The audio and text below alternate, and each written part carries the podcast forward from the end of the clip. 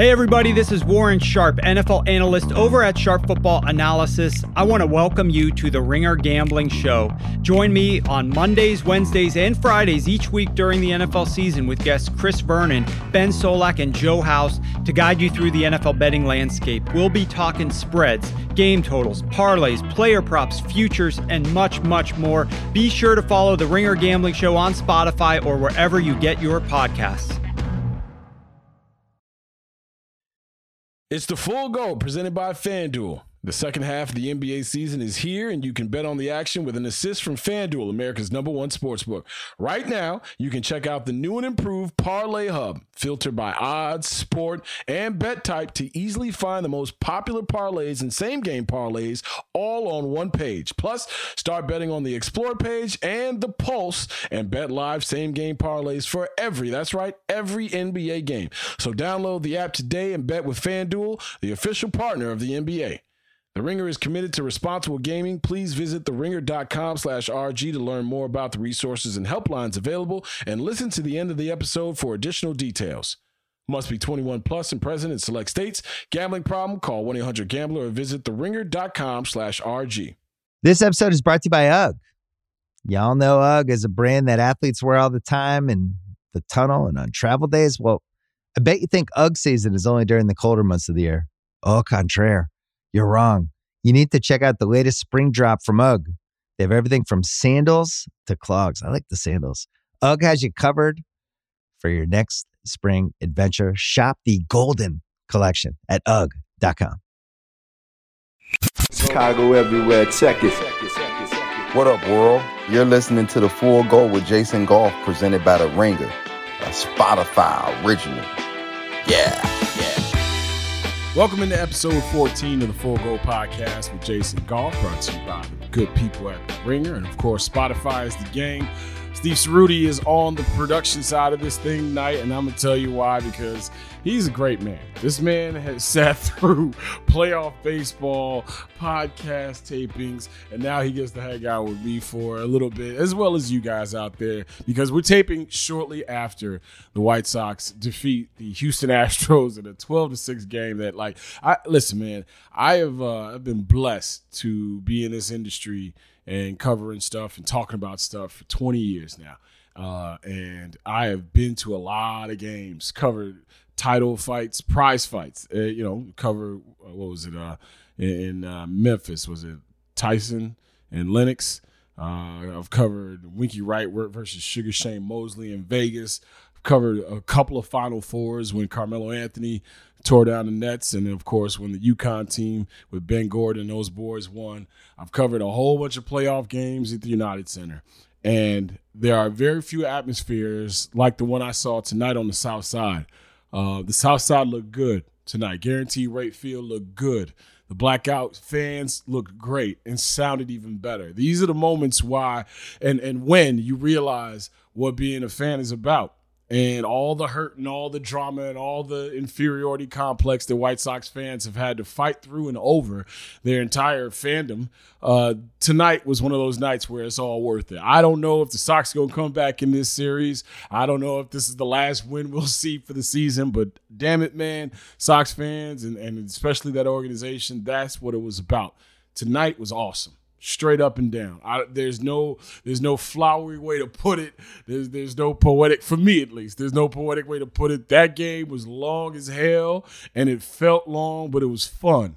You know, there's a lot of games that are long, and you're like, geez, just end already. I was enjoying. I, I think I grew out my fingernails just for tonight's game because I bit all of them off. There, there, were three or four damn baseball games in half a game. I tweeted it. By the fourth or fifth inning, I was like, wait a minute, how many games have I watched? This game started seemingly 36 hours ago with Dylan Cease throwing 100 miles an hour in the first inning. I'm tweeting out that Cease is ready, everything is good, and then the rest of the game happened, right? He, he stopped using his well, he didn't use his changeup enough. By the way, Adam Wainwright, AJ Pierzynski, and Adam Amin, uh, for you know, a guest right here on the Full Go podcast, Adam Amin, they did a terrific job calling this game tonight and, and teaching baseball fans baseball while not browbeating them.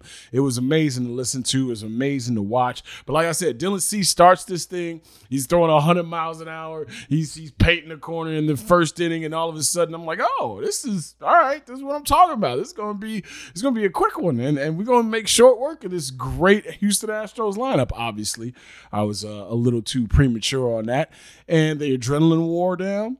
And all of a sudden, Dylan got got hit around out there.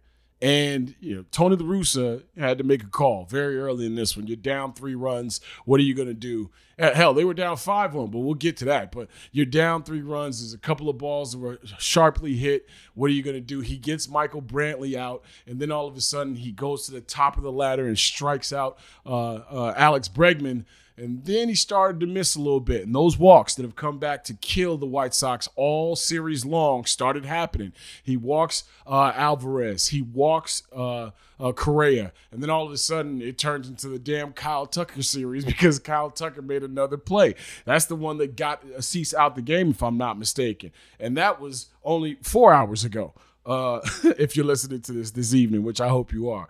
It was um it, it, was a terrific, terrific roller coaster ride of a ball game. But I won't say that I wasn't worried because I was I was ready to mail this thing in. And, and Sox fans on Twitter uh, were like, "Nah, man, this ballpark's playing big tonight. You know, you know better than this, Jay." And they got me back in my in my skin because all it took, ladies and gentlemen, all it took was that third and fourth inning uh, for this team to bust open offensively. Chris Kamka, who, if, if you're in or around the city, you know that Chris Kamka is the stat god, right? I mean, as a former teammate of his, uh, at at, uh, at, at uh, NBC Sports Chicago. Actually, he's still. What am I talking about? He's still here at NBC Sports Chicago. I don't get a chance to see him very often uh, in the building because of COVID. But Chris Kamka started throwing those stats out there like he normally does, and he threw something out there that I was.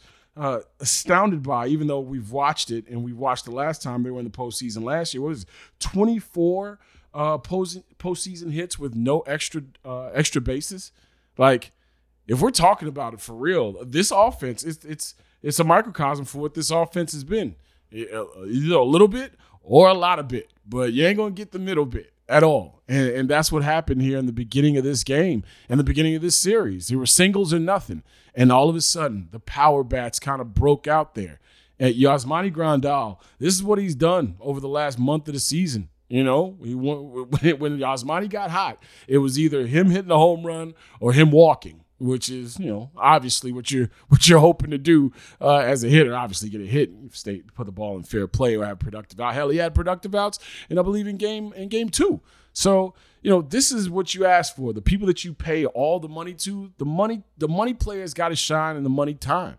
And that's what Yasmani Grandal did. And speaking of a money player, Leury Garcia, Leury Garcia is a guy that we I talked about in game one. Sometimes your your weaknesses get exposed if you get too many plate appearances, too many at bats. Well, Leury Garcia has been kind of like a you know a, a steady calm influence throughout this season. And I say calm because there's so many times where Leury Garcia had to be inserted into the lineup because of you know Eloy being out, because of Luis Robert being out. I mean, there's a trade made to, to get Cesar Hernandez, and you're thinking, okay, where, where where else can you bounce him around on the diamond?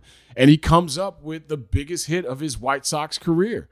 Leury Garcia is a guy who's been here, I believe, is the longest tenured White Sox now and he comes up with that three run home run to put him ahead six to five. And and as I'm giving the shouts out to all the position players, man, this bullpen, this bullpen. What was it? The last four innings of the game, nine strikeouts, no hits, no earned runs.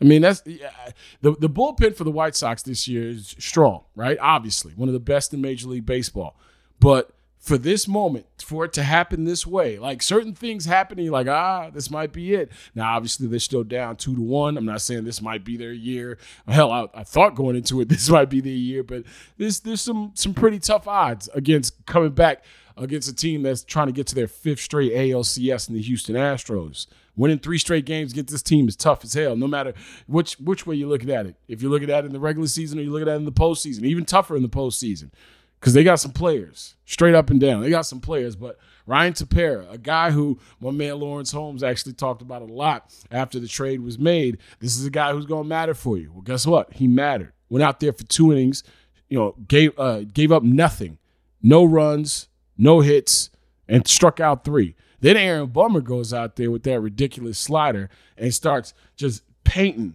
four feet outside the the, the strike zone. Without there was one to Yordan Alvarez, and I'm like, yo, you, you can't do nothing about that player. You just tip your cap and go sit your ass back down, and that's exactly what he did.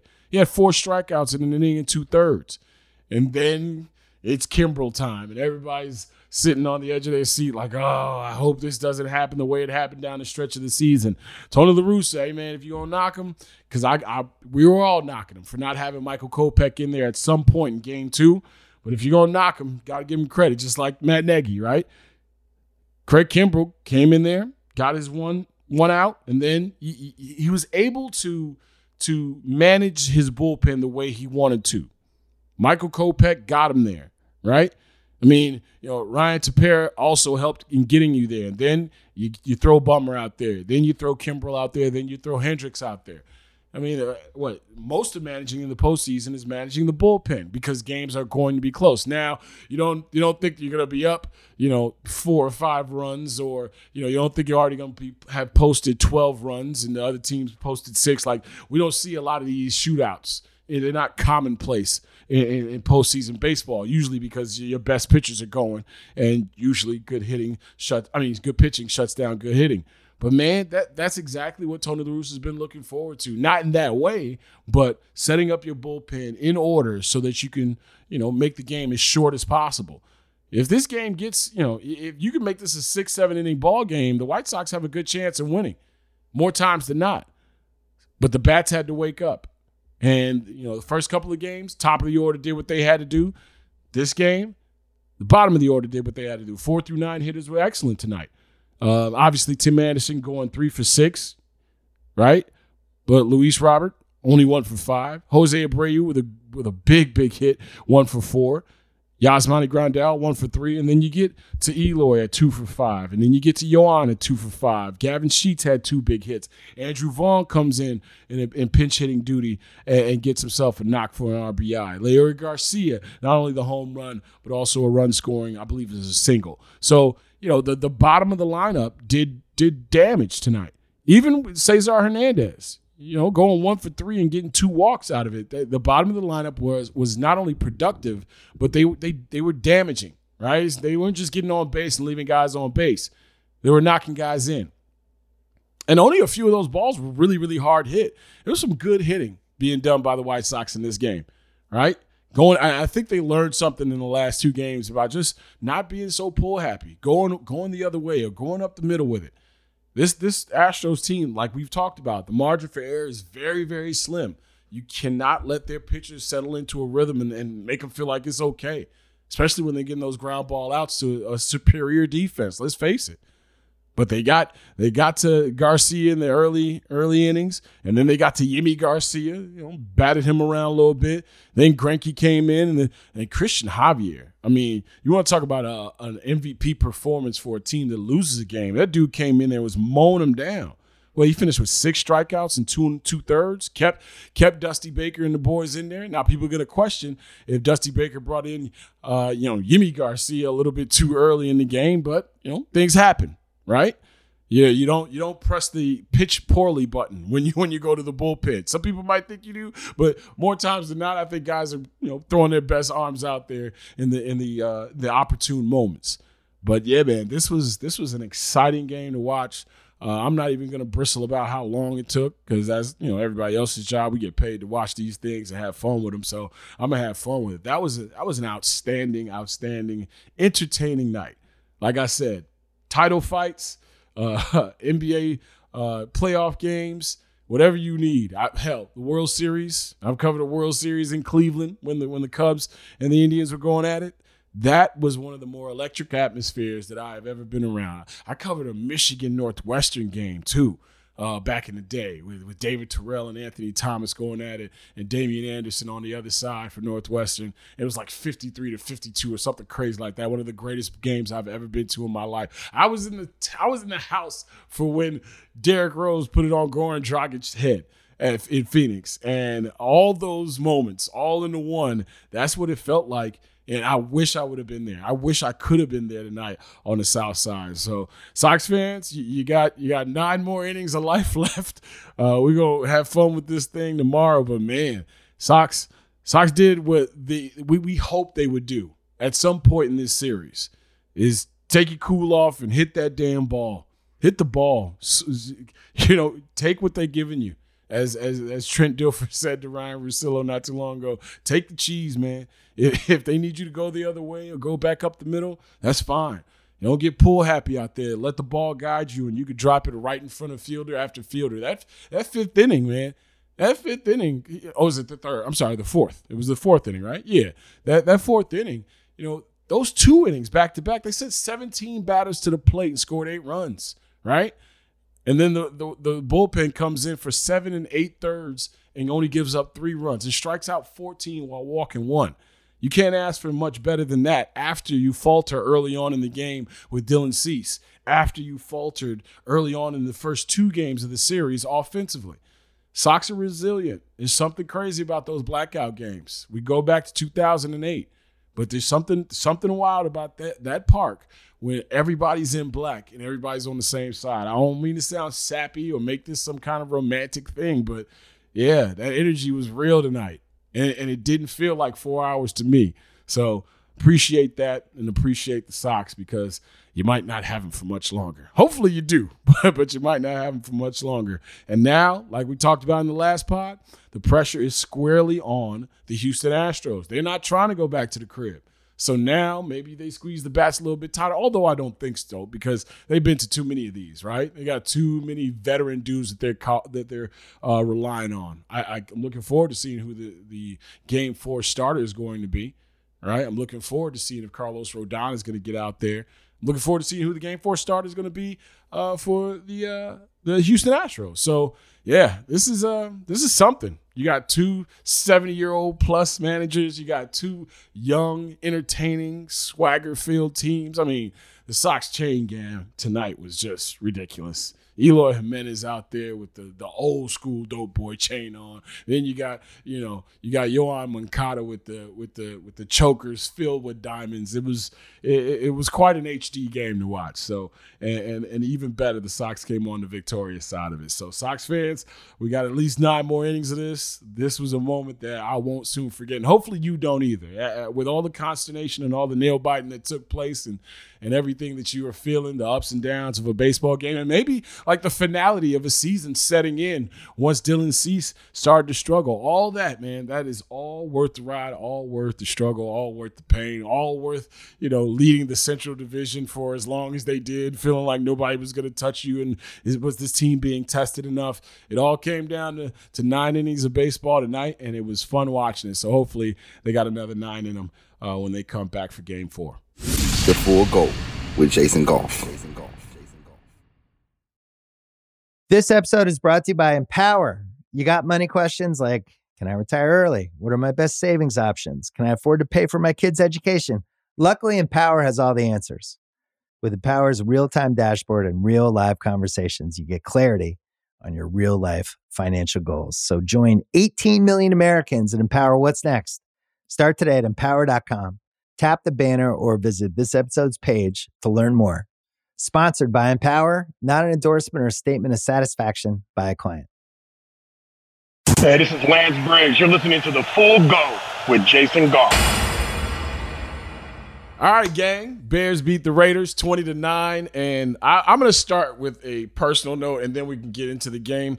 Uh, a couple of years ago, I had a chance to go to London for the very first time in my life. It's something that my mom actually has wanted to do all her life. And I'm a poor son, uh, literally, because I should have been able to send my mother to London by now. But uh, I got a chance to go to London. It was a terrific experience. Uh, it was Bears versus Raiders in the London game. Actually, we had a London game today, right, with the Jets and the Falcons. God bless London for hosting that. Uh, but you know, the, the, the time was awesome. The food was great. Me and the fellas hung out. You know, of course, a ton of Bears fans there. So, uh, you know, a couple people noticed me. One brother in a trench coat walked up to me and said, "Hey, man, we appreciate what you did and standing up for us." And I was like, "Holy shit! I don't even know what you're talking about, brother, but I appreciate you too." And then the game happened. And then the game happened. We were we were sitting up uh, in in the stands, and I watched uh, the the Los Angeles at that time. Right, they were the LA Raiders, right, Ceruti, if I'm not mistaken, right, because they weren't in Vegas, and obviously they weren't in Oakland. So at that time, the Los Angeles Raiders placed their junk on the coffee table for four quarters, 60 minutes of football, and just allowed the Bears to admire it. And they kicked the hell out of the Bears up and down the field physically. That was as uh, impressive a performance performance in terms of not just running the ball, but actual like grinding it out offense that I had seen in some time, especially in person. So fast forward to Sunday afternoon here on this this beautiful what is it like pre-fall or fall day here in the city of Chicago. I, am lining up for Bears versus Raiders. I'm like, okay, there's no way in hell they're gonna win this game, but at least make it uh, palatable, at least make it interesting, and like I've been uh, positioning for for the last few weeks Justin Fields evaluation tape. That's exactly what this is. I'm gonna tell you right now, man. Shout out to the Chicago Damn Bears and shout out to their coordinators, right?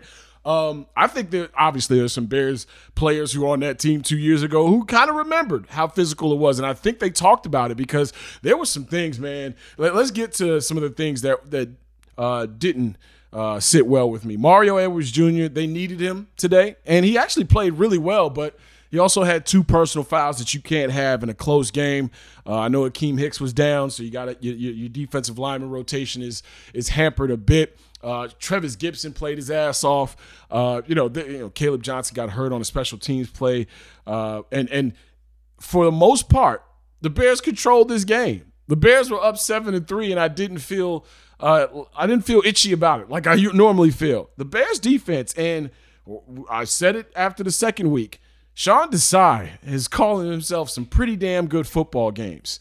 I mean, the the the end tackle gains and stunts that they were running, you know, putting Robert Quinn and Khalil Mack on the same side once again, trying to confound the, you know, which which way to slide a protection or, you know, the coverages as well. I mean, Sean Desai had people say eh, pretty much said to the Raiders offense, we're not going to beat us deep. We're not going to allow that, but we're going to come up and tackle you. And game after game here, these young corners, not just Jaylon Johnson, but Duke Shelley and Kindle Vildor, I thought who had a nice, really nice game today. I mean, this is a guy who beginning of the season, I'm like, is this dude an NFL football player after what we saw last year and the beginning of this year? But man, the Bears got themselves something on defense, and they got themselves a damn good coordinator as well. So far, Sean Desai, to me, is the MVP of this season. Um, the, the the positions that he and after the first game, we're like, oh, this Bears defense looks old. They're gonna get their ass ran through the entire season long. Like, what what are they gonna be able to hang their hat on? What's the identity of this team? The identity of this team is what you saw today if Matt Nagy allows it to be. And I'll say this: they fought their asses off. So, it, like Olin Kreutz said in the Football After Show on NBC, uh, if you if you give them grief when they're doing poorly, you got to give them some credit when they're doing well. They fought their ass off for the for Matt Nagy today and for themselves, obviously. But this was a game, man, where it I know Bears fans want to like fast forward and get to the 1990s in, in, terms of offensive production, right? But we we're still stuck in the 70s and 80s a little bit as, as a fandom. But I, the points will come, hopefully. But the the formula for football and winning football with this kind of roster and this kind of team right now and that quarterback is exactly what you saw against the Las Vegas Raiders. They sat out and tried to pound the football down the Raiders' throats. I mean, you saw Alex Bars be an eligible receiver for at least three or four plays, if I'm not mistaken. A dude with the number 64 out there extending the line, right? Making the perimeter tougher for you to eh, get your edge on. And on top of it, they had a couple of guys down right? They had Jesse James down, they had JP Holtz down. So everybody's favorite, Jesper Horsted, comes in the game, usually is a blocking dude, has made some plays in the preseason, right? He's like a fan favorite. Guess what? He finds himself open in the end zone. Justin Fields rifles a throw to him. Uh, it's the formula for football when you have this kind of football team is run the football, even if you're not getting chunks of yards. By the way, Damien Williams running his ass off, and Khalil Herbert, man. Khalil Herbert, like running backs in the NFL, like the Alfred Morrises of the world, or the dudes who you get in the fourth and fifth round, all of a sudden they become, you know, two or three year, I won't say stars, but mini stars. I'm not saying Khalil Herbert's going to be that guy, but as long as David Montgomery is out, these two dudes, I think, can hold it down. Now, will they have the 160, 150 yard games that I think David Montgomery once fed the ball can, is is is capable of? Probably not. But Khalil Herbert and Damien Williams gonna hold down the fort until until uh, David Montgomery comes back. So shout out to the running game because Jason Peters and, and, and, James Daniels, Cody Whitehair, like everybody on that interior, there was a there was a, a, concerted effort to run the football, and for a team that doesn't block well, you got to get those guys moving forward. We talked to Lomas Brown about it what a couple weeks ago, last week. Uh, that this is what happens with an offensive line. If you're getting your tail kicked on the edge because you guys aren't holding up your your pass pro, let guys go forward early in the game. Let them get a sweat. Let them inflict some punishment, and then maybe you, you you get people off balance with the play action stuff. And that's what happened. We saw play action passes today for Justin Fields. That let me. And I'll say this as well. The quarterback evaluation and the evaluation tape that we need. Yeah, man, he does hold the ball for a while, and he's he took some huge hits today. And when that knee hyperextended or went the wrong way, like that was the season for me. And and I know you can't put him in bubble wrap. I know the kind of player he is. Like he, for instance, the third and five shotgun uh, run play, I wasn't mad at. They were trying to kill the clock, make the the you know the Gruden led Raiders uh, burn some timeouts. But in the end, you got to not just get down, young man. You got to get rid of that ball, player because he's still probably having issues uh, uh, adjusting protections or understanding where the, the the blind side blitzer is coming from or a free man is coming from because Johnathan Abram had at least three shots on him. And that's a dude you can you you lick your chops when he's in coverage. But when that dude is coming downhill like he's Jamal Adams without the the uh, the the coverage prowess, if that makes any sense. Like that dude is a Mack truck coming downhill. He's a, he's a box safety and a dude who wants to play close to the line of scrimmage. He got a few shots on Justin Fields. I don't give a damn how tough Justin Fields is. This ain't Clemson, right? This this this ain't this ain't Northwestern. This ain't Michigan. This ain't the college. This ain't the college football that you used to. And I know he'll look it in the face. He got a cool, calm demeanor, and I can appreciate that. But man you know, Andy Dalton started to warm up there. Actually got in the game for a couple of plays because that that knee looked awful. It looked awful, and, and, and as, some of the people on Twitter put it, you know, shout out to being 22 years old, right? The healing powers of a 22 year old. Because I know for damn sure I lifted weights three days ago, and my back and shoulders still hurt me, right? Because I'm 40, getting ready to be 41. Probably could have done it when I was 22, 23, and then got right back on the horse the next day. But I digress. Um, the Bears defense is where it's at. Robert Quinn early in this game, I think set the tone and made made the Raiders more aware than they probably had to be for the rest of the game. And Khalil Mack. Oh, Khalil Mack, aka Big Fendi. And if you if you know, then you know. It's one of the greatest Instagram posts of all time. All you got to do is put Big Fendi Instagram post funeral into uh, uh, Google and uh, enjoy. Enjoy. Uh, but no, Khalil Mack looked at his former team, and you can't tell me he wasn't jazzed to go against his former squad and show Jon Gruden not only that he shouldn't be sending racist emails in 2011 when he wasn't a coach talking about the players need to get back to work and making for, fun of DeMaurice Smith, but he also should have never traded Khalil Mack and then all of a sudden say the Raiders needed help rushing the passer the year after. So yeah, shout out to Khalil Mack for doing his his um his duty, which is getting after the passer. And you know, Derek Carr and him they have a they have a great relationship. It's documented. Like Derek Carr damn near cried when he found out that Khalil was traded.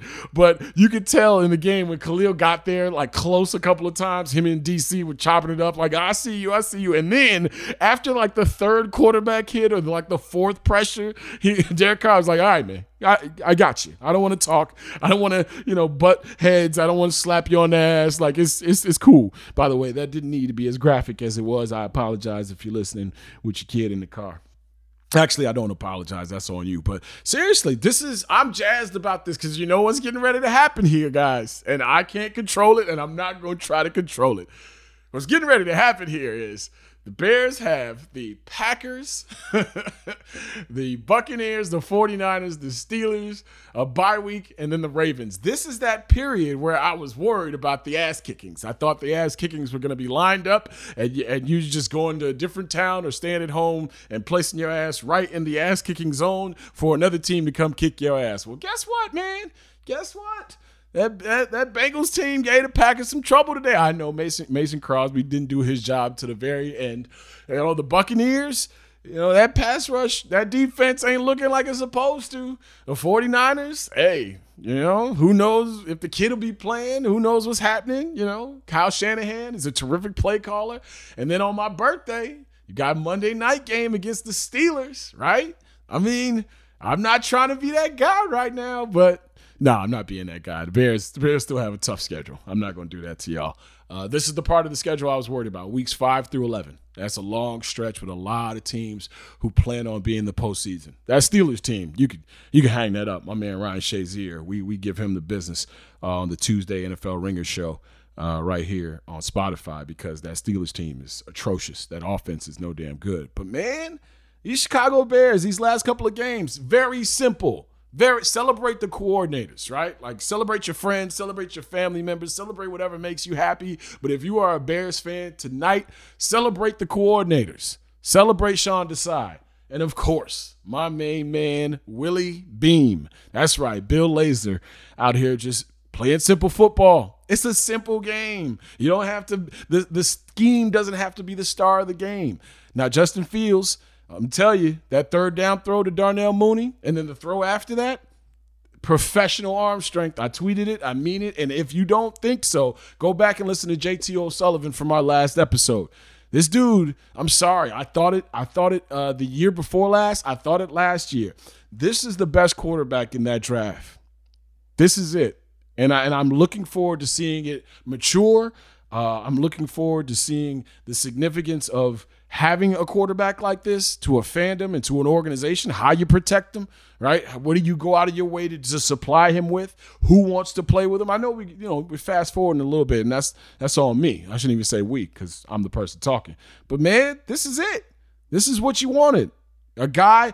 This is what any NFL team wants, right? Help us win. Make four or five throws in a game that are going to lead us to victory. That's what every NFL team should want. That's what any, every NFL fandom should want. And there were three or four throws that he made tonight that were victory throws, that were real quarterback throws, that were real quarterback reads. So I'm all about it. I'm looking forward to seeing this game again on Monday so I could kind of take the emotion out of it. But this was fun. This was fun. And it was fun to see them beat up on a team that kicked their ass just two years ago. You know, you don't really get a turnaround like this where you see a team the year after.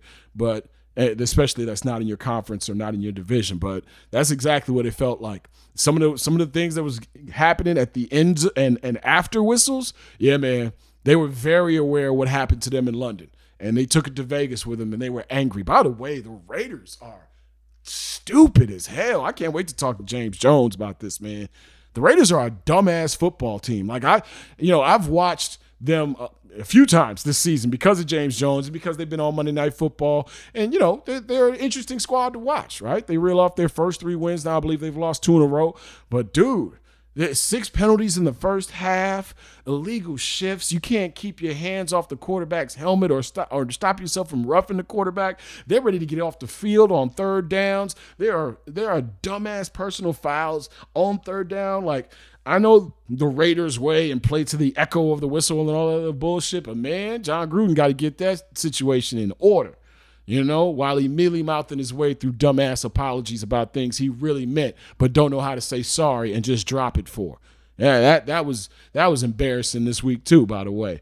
You know, the, the sorry followed up why you were an idiot. Nah, we don't need to know why. Just apologize, talk to your players about it, talk to DeMaurice Smith about it, and stand up and be a dude. Be a dude about the situation.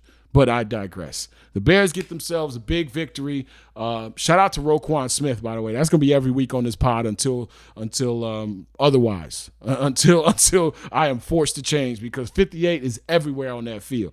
58, 52, 94 played a big game. Eddie Goldman was out there, solid as a rock against a really really good running game with Josh Jacobs. Josh looked healthier than he's looked in the last couple of weeks, and also this other thing too.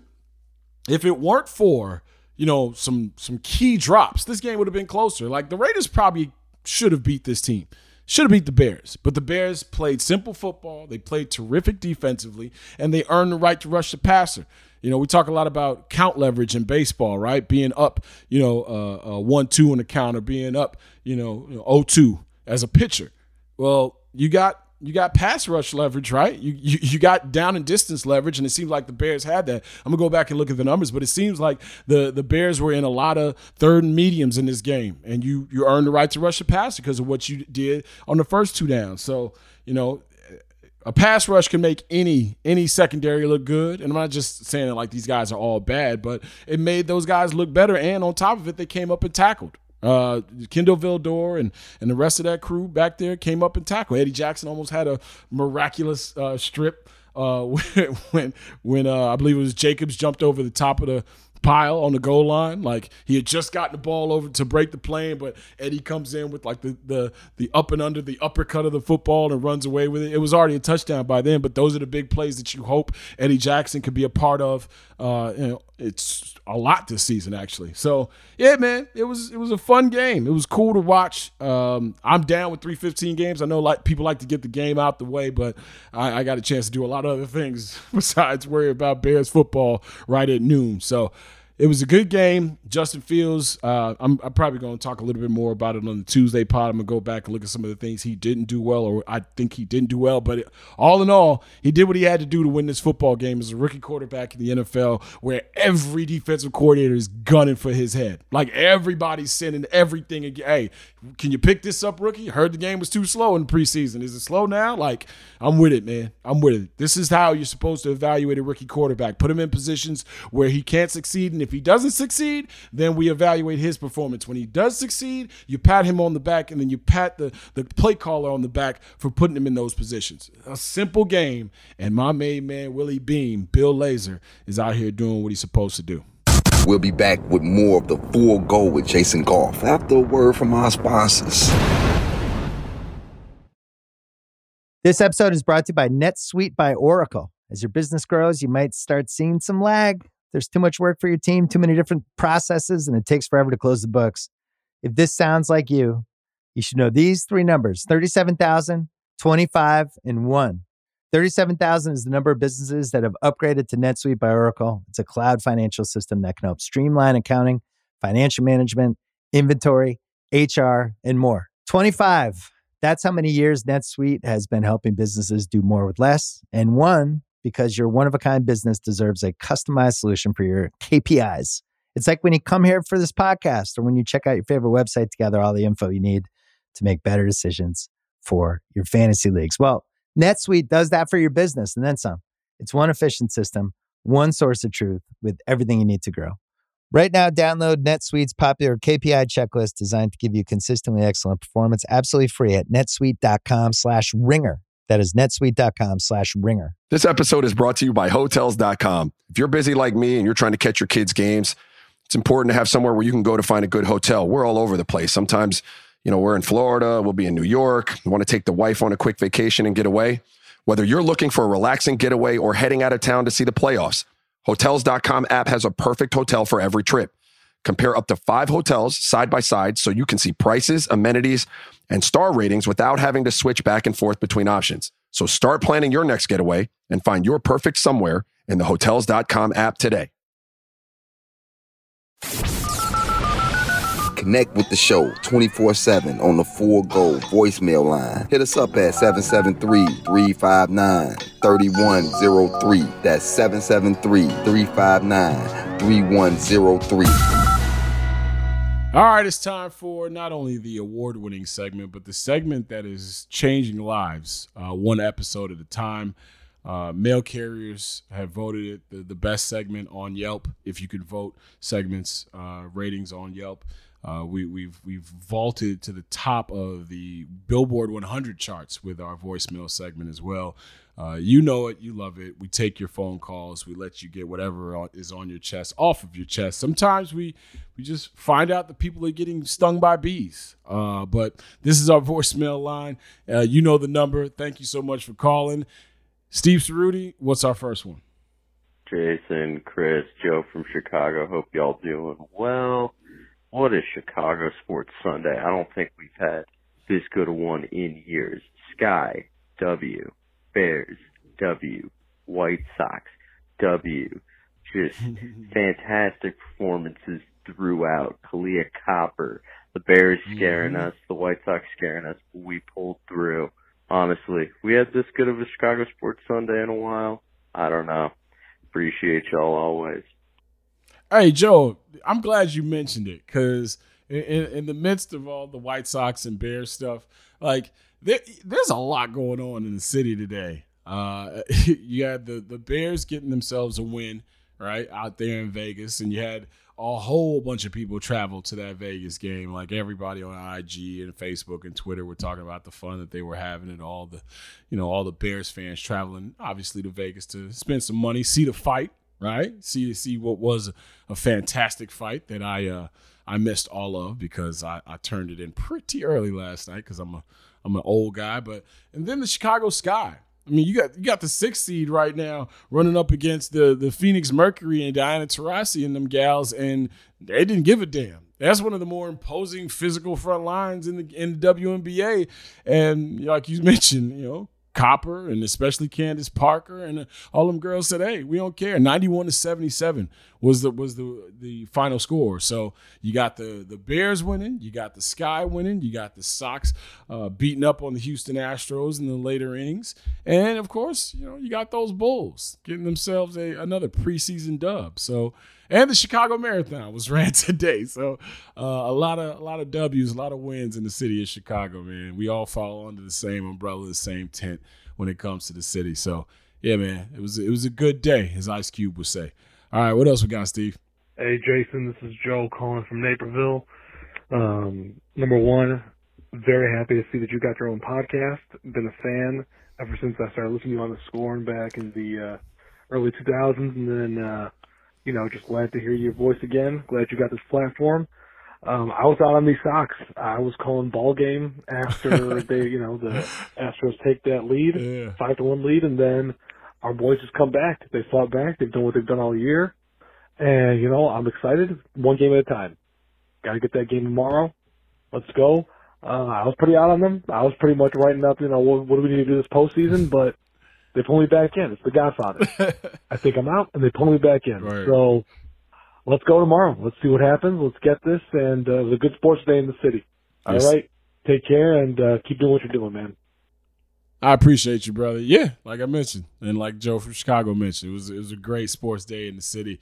And, and once again, this is the other thing too. Every game should be Jose Abreu celebration game because Jose Abreu picks balls out of the dirt that you know uh, I, I would say half the first baseman don't get to. Like he's not he's not top three in terms of fielding, but he's he's been pretty damn clutch when I've watched in, terms of helping out Yoan Moncada sometimes on on the flat footed throws, like moving uh, to his left or to his right. There, there's and throwing on the run. They're on a lot better than Yoan Moncada, but sometimes some of the routine joints can you know can uh, confound him every once in a while. And Jose Abreu has done a great job this year. And Tim Anderson, you know, he's he's a terrific spark plug. You know, every once in a while, throw gets away from him, and not as much as he used to back in the day. Uh, Tim has shored up his fielding f- for sure. But yeah, you know, Jose Abreu uh, again. You know, shouldn't probably been playing game one. Uh, you know, he he broke through again today. I, I just this this team and, and and is not just the team, but the whole the whole feeling of, of, the organization. You could just look at one. If you wanted to look at one guy, like Tim Anderson is the face, but Jose Abreu is kind of the face of the excellence that you can find if you pick through it, and then the struggle as well, right? Because Jose Abreu is one of the best hitters in White Sox franchise history and doesn't have a whole lot of playoff appearances to show for it. So, yeah, it was a great day, and we need to continue some of the dudes and some of the, the ladies who play in this city that, uh, that, that provide not just great entertainment, but like success year in and year out. And Jose Abreu is one of those dudes. All right, so Rudy, what, what else we got? Yo, what up, Jason? Greg calling from Dallas, Texas. I've uh, been a right. huge fan of you for years, so salute to you on your podcast. But man, bro, I was gonna call like maybe 15 minutes ago. I was sad, emotional, like God, this damn season over. Dylan Cease wet the bed. We just fucked. I don't know what to do. I see it. It's just a fucking home run. Man, we back. Let's get it. You have a good one, man. I'm out. Uh, we haven't heard that one yet. The the soul leaving and then re-entering the body with the breath. You know, like we've been counting those since uh since since the pod first started and we we caught that first awful loss against the LA Rams on this pod and then and then and then from here on out it's just you know guys and girls leaving voicemails with the long where you hear the soul actually leaving the sports fan's body. And then on this one with Greg from Dallas, you heard it actually re-enter his body with the with the inhale this time. Uh, yeah.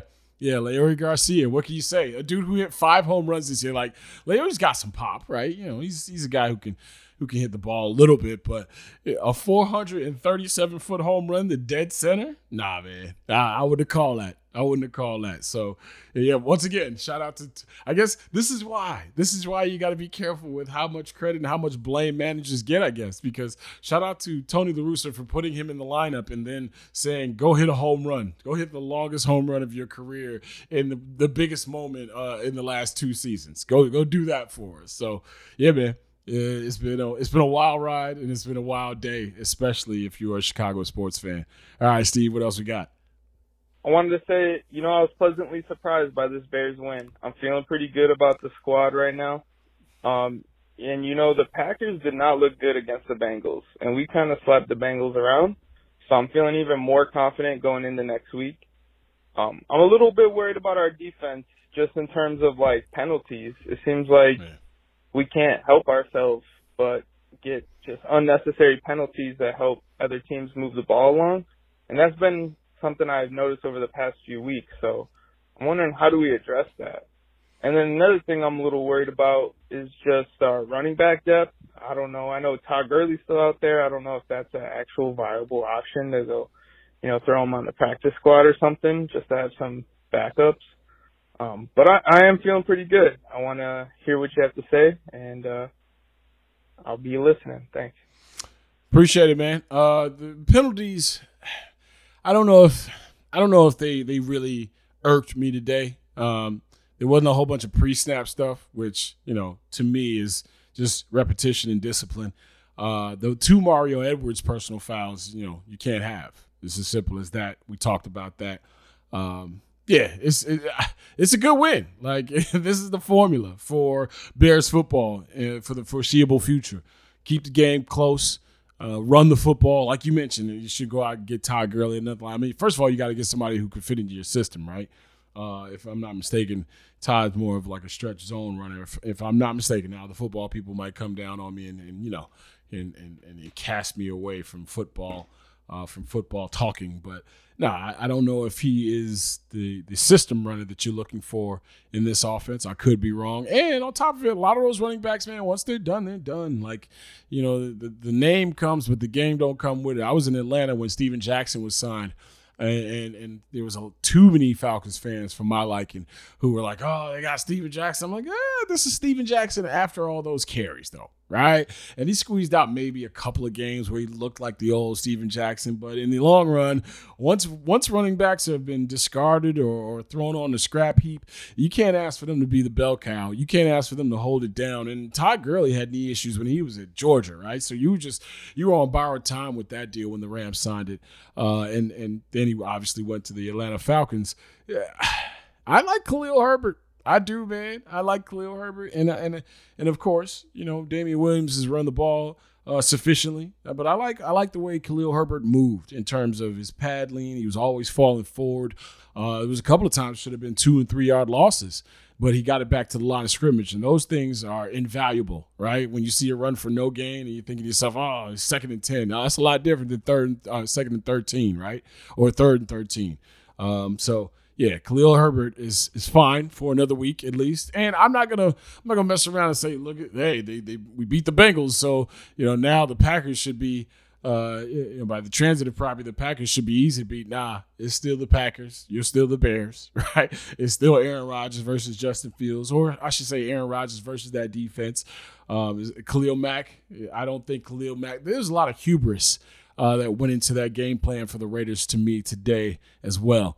You know, that was Jon Gruden kind of trying to prove, I think, too often that he can uh, block Khalil Mack with you know, just an offensive tackle. There wasn't a lot of chipping. There wasn't a lot of cracking down from receivers in motion. I don't think that's going to be the same way for the game plan uh, going up against the Green Bay Packers. I think they're going to be uh, very aware and and try to make sure that number 52 doesn't wreck the game for them. So, yeah, man. Uh, hopefully, hopefully the Bears get themselves another win. That'll be three in a row. So, yeah, like like you, I think the theme of the pod is a good day uh, for Chicago sports.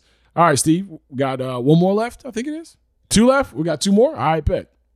And Mr. Goff, this is Gator from the low end, representing Wild Jobs and 35th. Love Mr. J Show. You're doing a wonderful job. this wonderful Sunday, all our teams is on the uh, games, playing TV, championships, or what have you. I just want to give a shout out to the Chicago Sky winning their first NBA uh, Finals game. Mm-hmm. But the drip and the love to the Bears in the hallway leading up to the game, wearing the jerseys. Yeah. Love it. But then later on, Allen Robinson wearing the Candace Parker Chicago Sky jersey just before the Raiders game. I was like, this is love times 10. Yes. It was a great feeling to start the day. Great way to get through it. We'll see what happens with the White Sox closing down. Anyway, one love. I'll see you in the streets. My main man, Gator. Ladies and gentlemen, I mentioned Gator actually in like one of the first voicemail segments. That is the trivia killer right there in the city of Chicago. That's that's a good man from the low end. Uh, shout out to all the dirt bags out there. Uh, yeah, man, Gator. Uh, that, that that was really cool to see the Chicago Sky wearing uh, the Chicago Bears jerseys and Allen Robinson uh, wearing the Chicago Sky jersey, a little crosstown love, a little crosstown promotion. Shout out to, by the way, I mentioned all the stars. Shout out to Stephanie Dolson, who had a, an outstanding game off the bench for, for the Chicago Sky. She had like 14, 15 points in 17, 18, 19 minutes or something like that. So, uh, you know, we all know, you know, Court Vandersloot and, and Allyson Quigley and, and Candace Parker and Kahleah Copper, who is turning into a star right in front of us. But uh, Stephanie Dolson was outstanding off the bench tonight. So uh, shout out to the Chicago Sky as they take a 1-0 lead in the WNBA Finals. All right, our final voicemail of the night, Mr. Ceruti. What do we have? Uh, this is Paul from Chicago. Uh, just want to say I can't wait to. Oh God, no, I'm sorry. Uh, your boy Dollar Bill talking all that smack on the Bulls, man uh, he liked last year's roster better than this year's for some reason. I just can't wait for um, him to eat his words. I don't know how you even put up with him, man. I'd have him blocked. oh man, uh, you don't know how I put up with Dollar Bill Simmons, huh? All right. Um, well, the thing is, I haven't had to put up with or deal with. I don't know if you want to put it in those words. Like Bill and I have had like a few conversations, and and one of them y'all heard here on the podcast when he was Bill from L.A. But yeah, Bill, Bill, uh, Bill was a fan of last year's team a little bit more than anybody else was. And Bill is less of a fan of this year's team maybe than anybody else is. But we'll see. We'll see. They've looked good in the preseason, man. You know, Ayo Dosunmu uh, getting a couple of buckets here at the end of the game against the Cavs to uh, to, to win the game. Obviously, that's not. It may, it may happen uh, if everybody's hurt. It may happen in the regular season game this year, but they're not planning on that being the end of game situation. So it's good for their kid to get that kind of uh, experience and exposure, eh, albeit in the preseason game. I, the Bulls gonna be fine. The Bulls are gonna be fine. High side, the Bulls fighting for a four or five, where I think they'll settle in somewhere in that six range. You know, um, but I think they're going to be able to play with anybody. And it's, still going to take, you know, 15, 20 games, I think, for them to get their real fit down, their real chemistry down. Because right now, it's, you know, I, the Pelicans and the Cleveland Cavaliers aren't putting up enough of a resistance for me to have any real, like, uh, bona fide evaluation of okay, this is what it's going to be. You're not going to get that in preseason, but what you can see is how talented teams are in the preseason. You know, especially if they're playing all their guys. I mean, if you look at it, Billy Donovan is ramping the minutes up, right? So you know, there, you know, there's a lot of teams like I believe LeBron James didn't play tonight, uh, and Anthony Davis and Russell Westbrook were on the, the, same floor for the first time tonight for the LA Lakers no, the, the, Bulls ain't playing that game at all. The Bulls is like, hey, this is our rotation. These these are eight or nine guys that's to play. We're to ramp y'all minutes up because Billy Donovan needs to know what his team is as early as possible. I think Billy Donovan is more aware of what this team has to be defensively. I think that's why these guys are playing the minutes that they're playing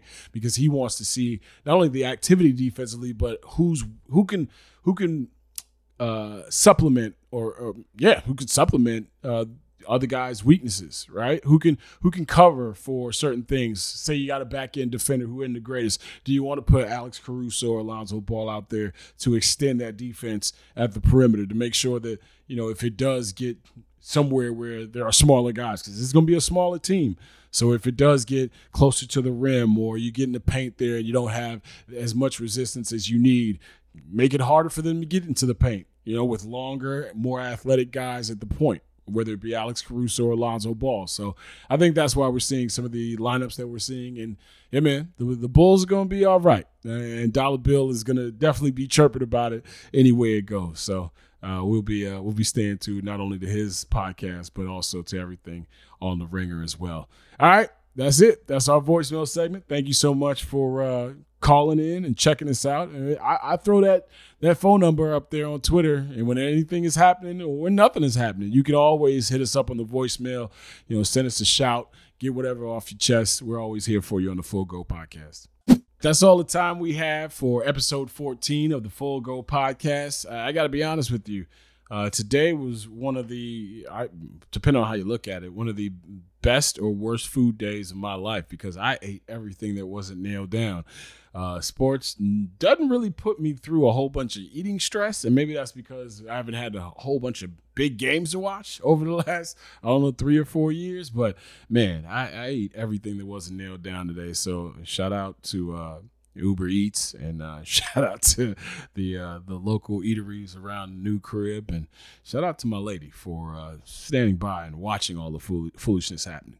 Like I, I crushed uh, a 12 count box of insomnia cookies, and she maybe got like one and a half of them. So this was a great day for me. I hope you heard it in the podcast. If not, I hope you heard the indigestion. We'll be back on Tuesday with Matt Bowen on the Bears and Justin Fields. Plus, make sure to call or text with your thoughts on anything on that voicemail line at 773 359 3103. That's 773 359 3103. We'd like to say thank you to our producers, as always, Steve Ceruti and Chris Tannehill. This has been been an outstanding day, and I'm happy that we could get the pod out to you. The Bears win, the Sky win, the Bulls win a preseason game, the White Sox win a playoff game. You can't ask for much more. If the Blackhawks were playing, then the Blackhawks would probably win, and if the Cubs were playing, well, at least the other four or five teams have won. So that's all the time we got for you. We appreciate you. Thank you so much for hanging out with us. This is the Full Go Podcast with Jason Goff, brought to you by The Ringer. And as always, Spotify is the gang. Take care of each other and be safe. It's the full go, baby! Okay, bye!